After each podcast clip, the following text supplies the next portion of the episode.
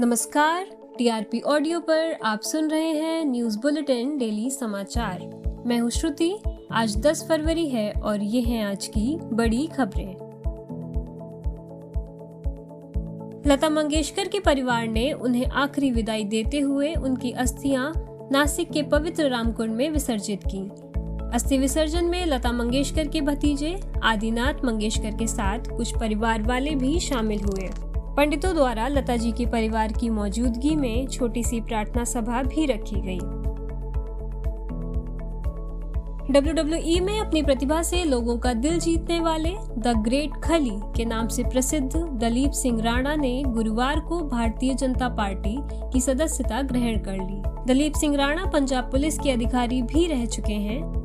खली किसान कानूनों के खिलाफ खड़े हो, किसानों का समर्थन करते हुए भी नज़र आए थे। खली ने कहा कि देश को मोदी के रूप में एक अच्छा प्रधानमंत्री भी मिला है और वे देश के विकास का हिस्सा बनने के लिए भाजपा में शामिल हुए हैं। वेस्ट बंगाल की मुख्यमंत्री ममता बनर्जी ने कोरोना की वर्तमान स्थिति को मद्देनजर रखते हुए शिक्षण संस्थानों को खोलने के लिए कुछ और दिन की मोहलत मांगी है उनके अनुसार स्कूल्स और कॉलेजेस को फिर से खोलने के लिए सावधानी बरतने की ज़रूरत है उन्होंने कहा कि आठवीं क्लास से लेकर बारहवीं तक के लिए तीन फरवरी से स्कूल खोले जा चुके हैं और ऑनलाइन क्लासेस भी पर शिक्षालय नाम के प्रोजेक्ट के अंतर्गत शुरू की जा चुकी हैं। प्रधानमंत्री नरेंद्र मोदी द्वारा बुधवार को दिए गए बयान को केंद्रित कर राहुल गांधी ने कहा कि केंद्र सरकार द्वारा बनाए गए किसी भी दबाव का उन पर प्रभाव नहीं पड़ेगा।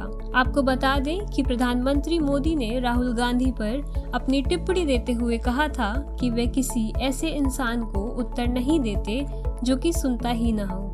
बात को आगे बढ़ाते हुए उन्होंने ये भी जताया कि बयान के दौरान उन्होंने अनएम्प्लॉयमेंट और चीन के मुद्दों पर अपनी पूरी सफ़ाई पेश की है।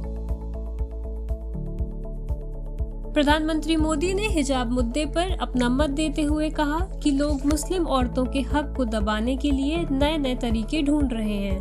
उत्तर प्रदेश में हो रहे इलेक्शन को केंद्रित कर उन्होंने ये भी कहा कि मुस्लिम औरतों के हक को बचाना है तो योगी सरकार का जीतना ज़रूरी है। UP assembly election phase one को मद्देनजर रखते हुए चीफ इलेक्शन अफसर बी डी राम तिवारी ने कहा कि अभी तक का वोटिंग प्रोसेस शांतिपूर्वक रहा, हालाँकि ईवीएम में कहीं कहीं पर तकनीकी गड़बड़ी देखने को मिली है। इस बार के इलेक्शन में लगभग दो करोड़ लोगों को वोट करने का मौका मिला है। ये था टीआरपी ऑडियो का न्यूज़ बुलेटिन, डेली समाचार। कल फिर मिलते हैं देश दुनिया की बड़ी खबरों के साथ। नमस्कार।